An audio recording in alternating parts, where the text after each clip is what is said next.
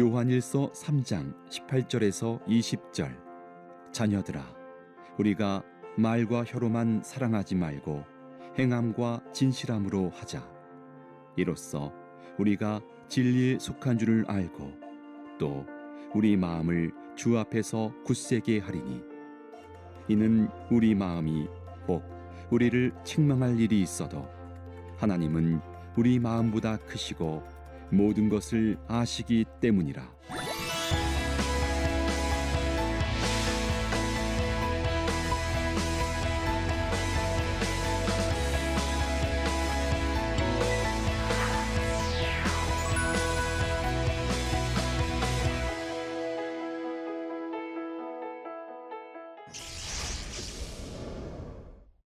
아, 안녕하십니까. 오늘은 요한 서신 아, 세 번째 강의 시간입니다. 아, 오늘은 사귐의 예, 특성에 대해서 어, 살펴보도록 그렇게 하겠습니다. 오늘의 포인트는 아, 신앙생활의 본질인 하나님과 사귐이라는 관점으로 어, 본문을 관찰하고 어, 정리하는 것입니다.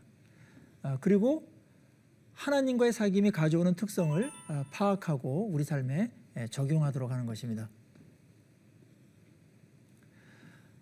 어느 누구와 사귀면 그 사귐이 만들어내는 삶의 양식이 나오죠. 그 다음에 내용들이 있고 그것이 모아져서 특성을 이루게 됩니다. 어, 우리가 하나님하고 사귈 때에도 이런 특성들이 나타나게 됩니다. 하나님하고의 사귐을 통해서 만들어내는 특성은 우리 개인이 그리스도인에서 갖춰야 될 특성이기도 하고 하나님께서 우리에게 원하시는 바램이고 인간상입니다. 또 우리가 성도들이 모여서 교회는 어떠한 곳이어야 되는가, 어떤 특성이 있어야 되는가에 대한 그런 본질적인 그런 요구들이 있는데 바로 이 특성이 우리 개인뿐만 아니라 교회의 특성이 되어야 되는 아, 그러한 것들이 있는 것이죠. 그런 면에서 오늘 3장, 4장은 아, 나의 삶에 있어서 어떤 특성이 나오는가, 또 교회는 어떤 특성을 갖춰야 되는가, 아, 그런 부분들을 우리가 같이 이야기할 것입니다. 자, 첫 번째로 하나님과 사귀면서 우리에게 나타나는 가장 일반적인 특성은 뭐냐면 깨끗한 삶입니다. 어, 이 우리가 깨끗한 삶은 하나님께서 우리를 택하시고 부르시고 구원하신 목적 중에 하나입니다.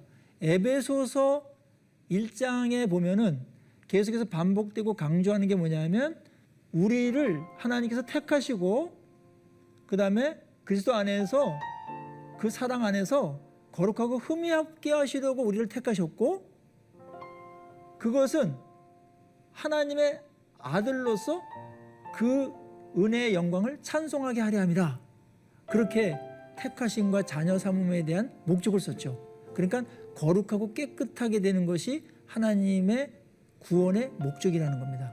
교회나 우리 개인이 다른 것들을 더 잘할 수 있는 것도 좋은 것이지만 더 본질적이고 근원적인 아, 그런 것은 뭐냐면 우리가 깨끗한 삶을 사는 것이죠. 근데 깨끗한 삶은 어디서 나오는가? 하나님과의 사귐을 통해서 나온다. 그러니까 하나님하고 사귀고 하나님이 있으면 우리가 죄를 마음대로 지을까요? 더러운데 막 뒹굴까요? 그렇지 않잖아요. 죄 짓는 곳에는 뭐가 없어요? 하나님이 부재하세요. 그래서 죄를 마음 놓고 지는 겁니다. 근데 하나님하고 사귐이 이어질 때 우리의 삶에는 어느덧 깨끗한 삶이 자리 잡는다. 그의 깨끗하신 것 같이 우리도 깨끗하게 된다. 하나님을 닮는다. 구약에서 뭐라고 말했어 이 말을? 내가 거룩하니 너희도 거룩해라. 그렇게 말씀하신 거죠. 하나님이 우리를 향하신 가장 큰 바람은 바로 거룩함입니다. 그리고 교회가 거룩하고 한 개인이 거룩할 때 그때 빛이 드러나고 그 말이 권세가 있고 영향력이 있게 되죠. 그리고 우리가 하나님 안에 거하게 되면은 이 범죄들을 멀리하게 되는데 이 구절은 조금은 어려운 구절이에요. 3장 6절 보세요. 그 안에 거하는 자마다 범죄하지 아니 하나니 범죄하는 자마다 그를 보지도 못하였고 그를 알지도 못했느니라. 어, 굉장히 놀라운 진술이죠. 어, 이걸 들으면서 깜짝 놀랄 수 있을 거예요. 나는 범죄하고 있는데 그럼 내가 하나님 밖에 있는 건가? 이렇게 근심하는 분들도 있습니다. 근데 여기서는 뭐냐면 범죄하지 않는다라는 말을 할 때 그 범죄하다라는 말은 헬라어로 하말타노라는 단어인데 현재형입니다.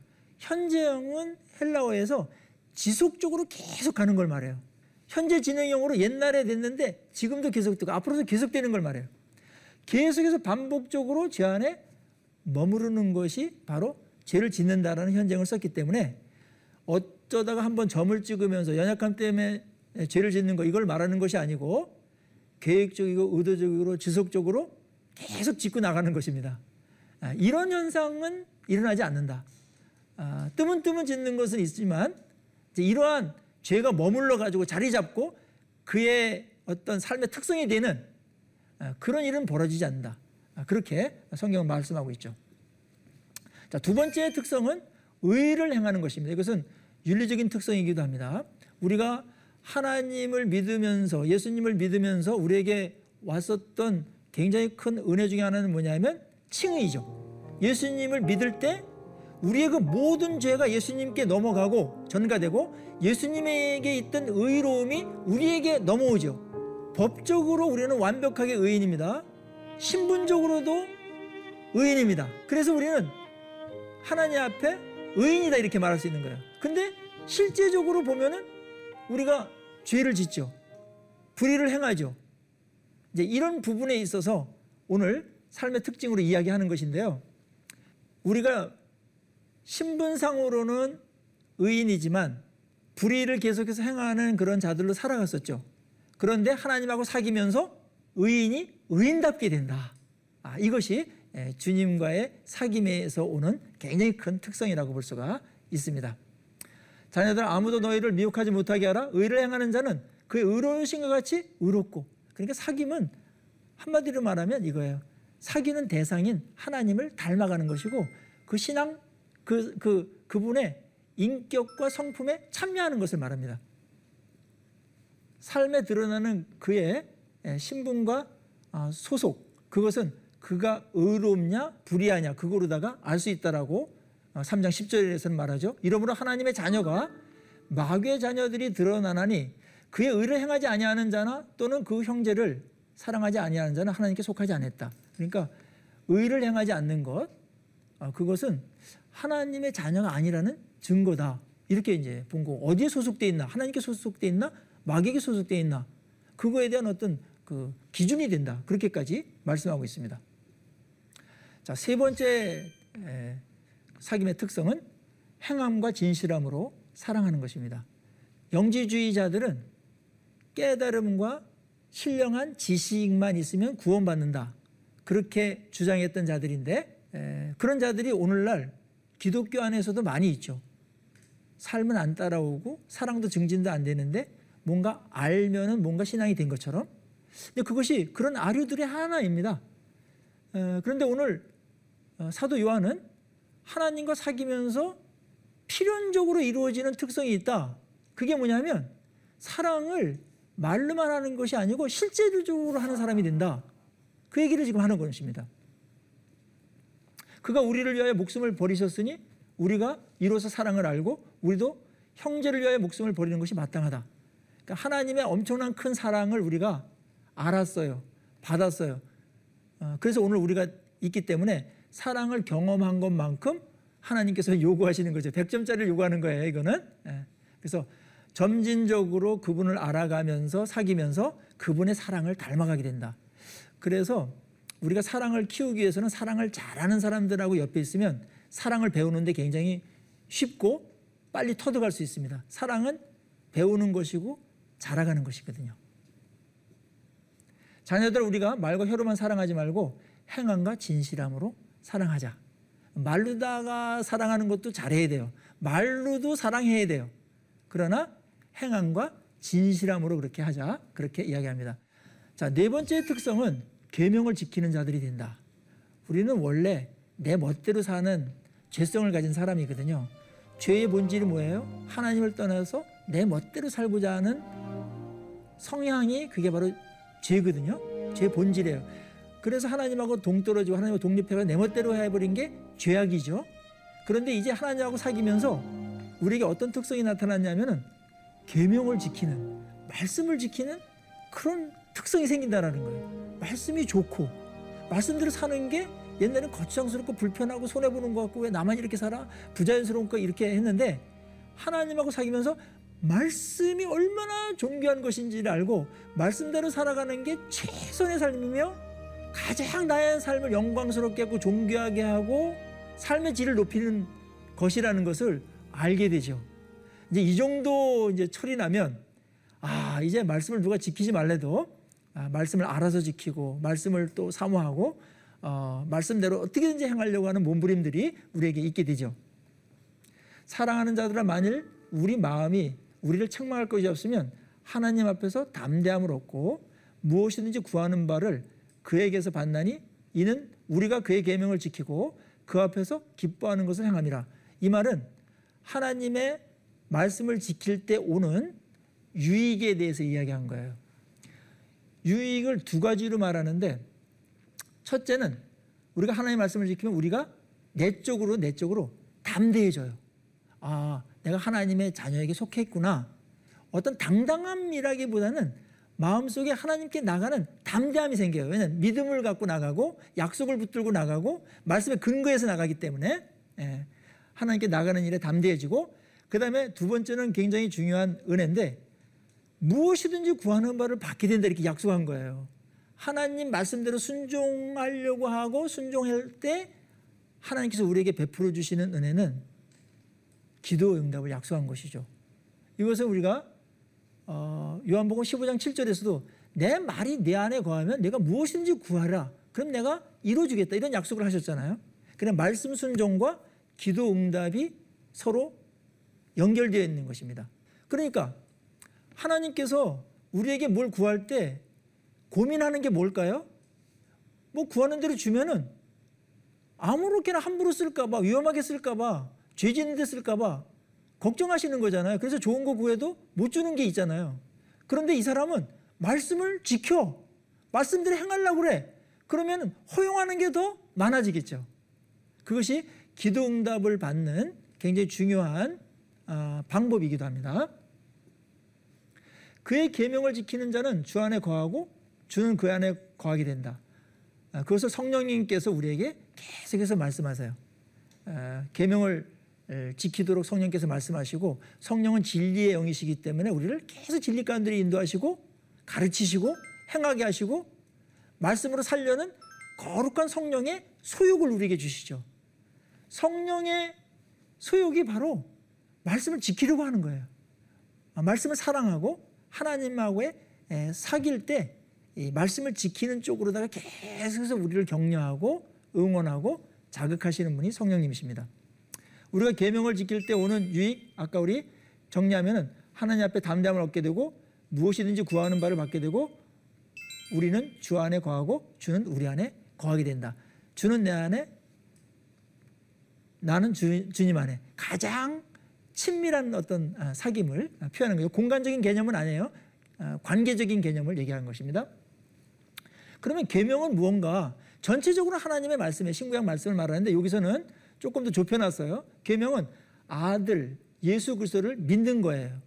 그러니까 그분을 나의 주님으로 믿는 것, 그분의 주권을 믿는 것, 그분이 나의 주인 되는 것을 전제로 해서 살아가는 것, 그것이 계명을 지키는 거예요.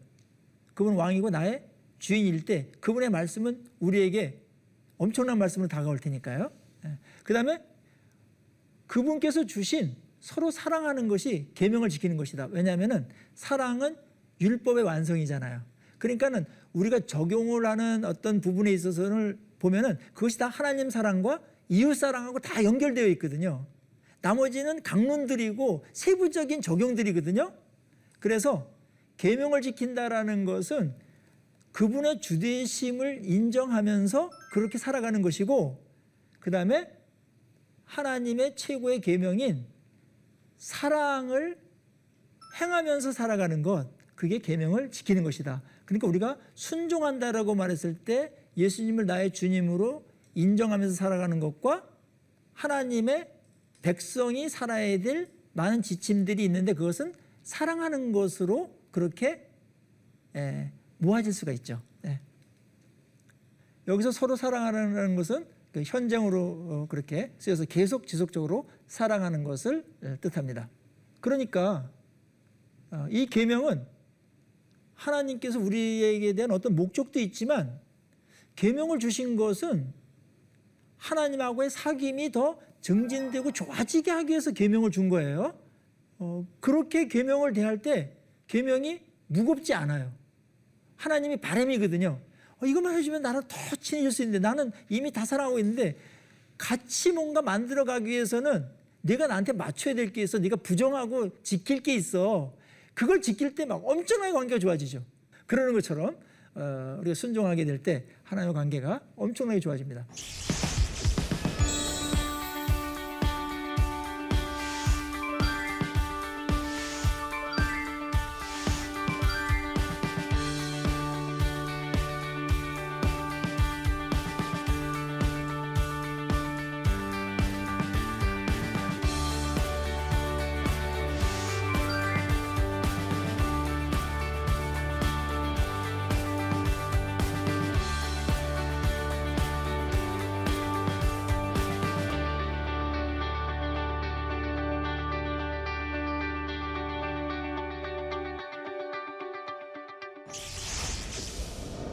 번째는 하나님께 속한 것을 알게 돼요. 그러니까 내가 이 땅을 살아가면서 누구에게 소속해 있는가 소속감에 대한 확신, 말씀을 지키고 하나님하고 사귀며 이렇게 할 때 우리에게 드는 생각은 아 내가 혼자가 아니다.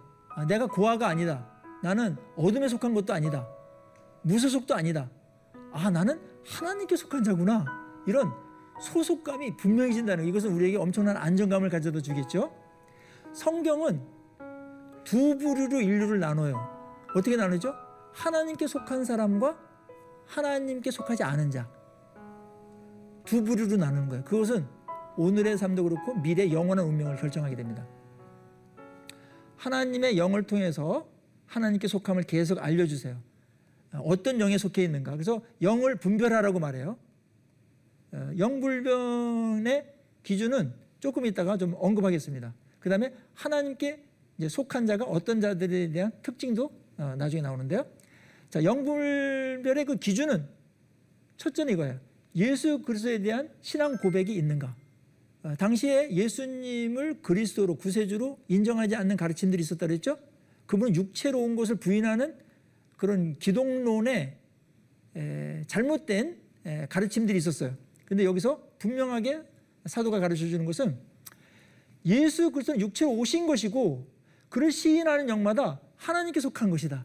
그러니까 이거 간단한 것 같지만 엄청난 일이 거기에 우리에게 작업이 있었던 거예요. 성령께서 우리에게 오셔서 예수님은 하나님이신데 태초부터 계신 하나님이신데 우리에게 오셨고 육체로 오셨고 그분이 바로 구세주로서 십자가에 못 박히시고 부활하시고 이 모든 일들 다 하셨다. 그게 바로 예수님이다. 이렇게 신앙 고백을 하는 자는 기적을 통한 겁니다. 아무나 못해요. 이거 인간의 지성으로도 안 되고 노력으로도 안 되는 거예요. 그냥 그분이 나의 구세주라는 것이 어느 순간에 믿음으로 다가왔고 믿어진 거예요. 어, 이거 얼마나 큰 은혜입니까? 그래서 요한복음 1장 12절 13절이 유명한 말이 나오죠. 너희가 나를 영접하면 너희가 하나님의 자녀가 되는 권세를 너에게 준다. 그러나 이것은 육으로나 육정으로나 혈통의 뜻으로 된 것이 아니고 하나님께로부터 주어진 것이다. 이렇게 말씀하잖아요. 그러니까 우리가 예수 그리스도를 나의 구주로 인정하고 시인하고 신앙 고백하는 것은 엄청난 성령님의 역사가 우리 가운데 임했고 그래서 우리 마음과 우리 지각을 변화시키셔서 이런 고백이 일어나는 줄로 믿습니다. 이 고백은 아무나 하는 게 아니에요. 고린도전서 보면은 뭐라고 말해요? 예수를 주로 시인하는 자들은 누구를 통해서 한다? 성령이 아니고서는 예수를 주로 시인할 수 없다 그렇게 말하잖아요. 두 번째 시금석은 성경 말씀에 대한 반응이에요. 어느 영을 갖고 있느냐에 따라서 말씀에 대한 반응이 엄청나게 다릅니다. 뭐 재밌는 이야기나 윤리적인 얘기나 이런 공감할 수가 있지만 정말 생명 대신 예수 그리스도 복음 진리에 대한 얘기를 할 때 영이 있는 사람들, 성령이 있는 진리의 영이 있는 사람들은 말씀에 적극적으로 반응하고 수용하게 되는데 그렇지 않은 사람들은 말씀에 심쿵동하거나 무감각하게 반응하게 된다. 그것으로 가서 누구에게 속했는지 영을 분별할 수가 있다. 그렇게 말씀하고 있습니다. 사랑하는 자들아 우리가 서로 사랑하자. 그래서 사랑을 다시 한번 여기서 강조하면서 사랑을 통해서 누구에게 속해 있는지 또 이야기하고 있네요. 예. 하나님의 사랑을 통해서 하나님께 속해 있다면 하나님의 사랑이시기 때문에 정말 하나님의 사랑을 배우고 배우, 받아서 사랑하는 것들이 나와요. 그것은 우리에게서 온 것이 아니에요. 하나님께 속했기 때문에 온 것이고 어, 하나님께 속한 사랑이 나를 통해서 이제 나오기 시작하는 것이죠. 그러니까 내가 말씀을 잘 반응하는가와 그 다음에 하나님의 사랑으로 내가 사랑이 실천되고 있는가 그런 성향성이 강해지고 있는가 아, 사랑으로 사람들을 대하는가 아, 이런 것으로다가 영을 분별하는 것으로 이야기하고 있습니다. 여섯 번째 특성은 하나님 안에 거하는 것입니다. 하나님하고 사귀는 것이 간헐적으로 사귀는 것이 아니고 어쩌다가 데이트하고 헤어지는 것도 아니고 뭐라 그랬죠? 계속해서 사귐을 이어가는 것이라고 그랬죠? 그래서 함께 살아버리는 거예요. 결혼해 가지고. 그거를 우리가 거한다. 그렇게 말해요. 이 거한다라는 말이 저는 참 좋은데 성경에 참 많이 즐겨 쓰는 건데 살다 걷자잖아요. 자리를 정해놓고 살아버리는 거예요. 예, 어쩌다가 오는 게 아니에요. 여인숙처럼 여관처럼 들렸다 가는 게 아니에요. 거기에 주소를 정해놓고 살아가는 거다. 하나님하고의 사귐을 통해서 하나님 안에 그러한 거함이 이루어진다. 얼마나 이게 감사한 일입니까? 하나님 안에 거하는 것을 아는 것은 사랑을 통해서 하나님 안에 거하는 것을 우리가 알게 돼요. 우리가 서로 사랑하면 하나님이 우리 안에 거하시고 하나님 사랑이시니까. 네. 그 다음에 예수님을 통해서 우리가 하나님 안에 거해요. 언제나 예수님을 중보를 통해서 하나님을 만나게 되고 관계를 맺게 되고 사귀게 되고 거하는 자리까지 예수님을 통해서 우리가 하게 되는 것이죠. 누구든 예수를 하나님의 아들이라 시인하면 하나님이 그 안에 거하시고 그도 하나님 안에 거하신다. 그러니까 예수님을 하나님의 아들로 고백하는 것은 엄청난 고백인 겁니다. 이 고백에 의해서 우리의 인생이 달라지고 영원한 운명도 결정되고 어디에 속해 있고 어디에 거하게 되는가. 나중에는 영원히 온전하게 하나님에 거하는 곳이 어디겠어요? 천국이겠죠. 지금도 그러나 천국의 일부를 하나님의 임재와 거함 속에서 경험하도록 허용했다. 그렇게 살아가는 게 뭐죠? 영생이라고 말하는 거예요.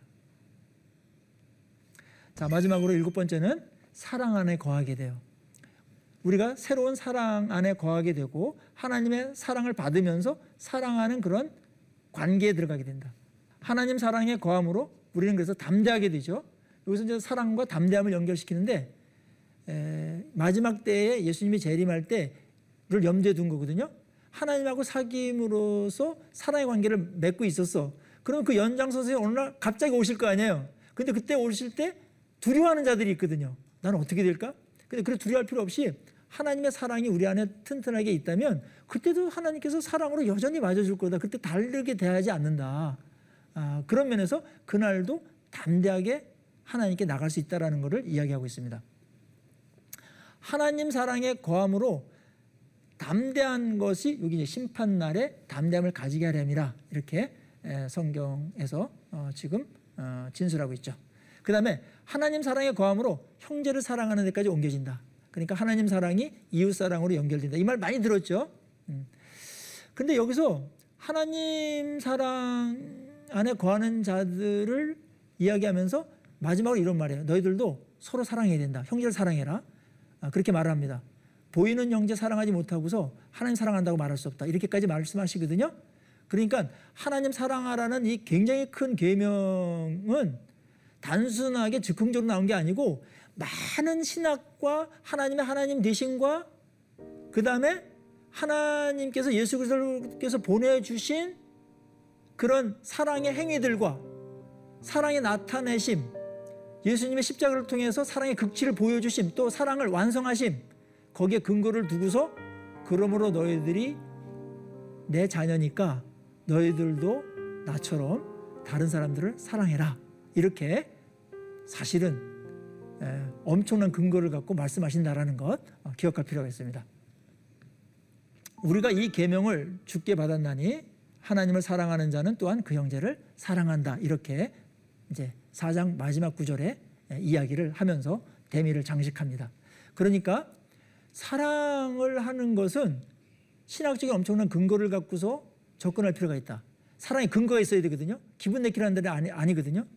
동시에 하나님이 사랑하는 자를 사랑하는 것이 하나님 사랑의 표현이기도 하기 때문에 오늘 어, 형제를 사랑하라고 어, 이렇게 우리에게 다시 한번 어, 말씀하고 있습니다.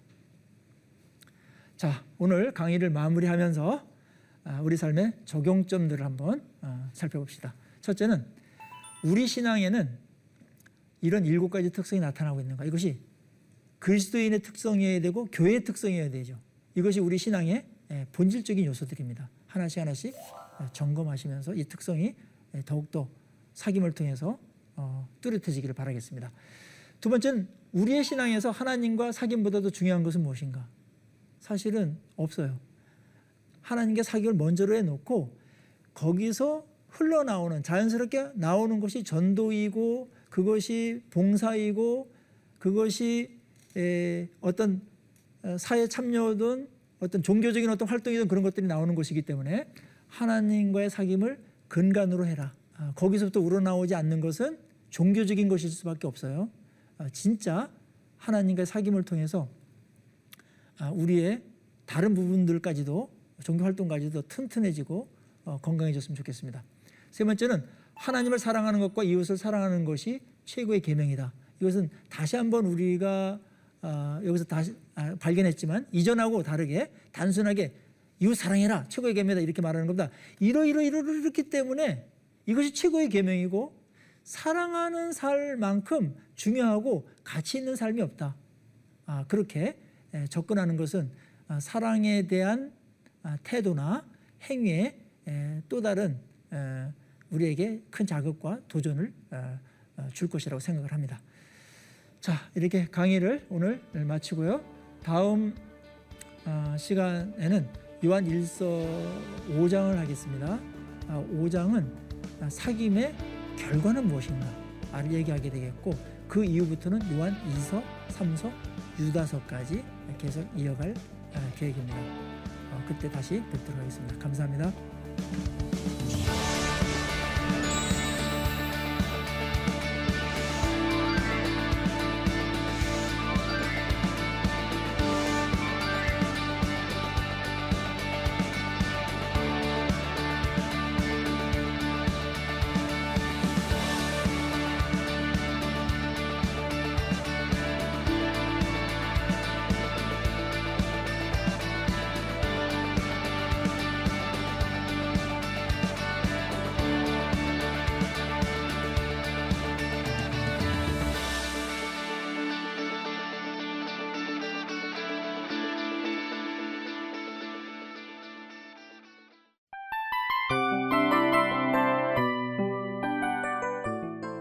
이 프로그램은 청취자 여러분의 소중한 후원으로 제작됩니다.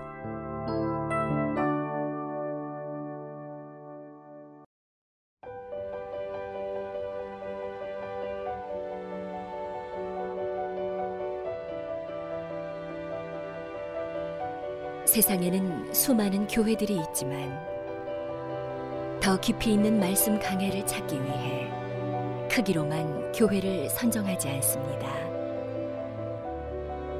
보다 좋은 영적 콘텐츠를 더 많이 나누기 위해 방송비를 받지 않습니다.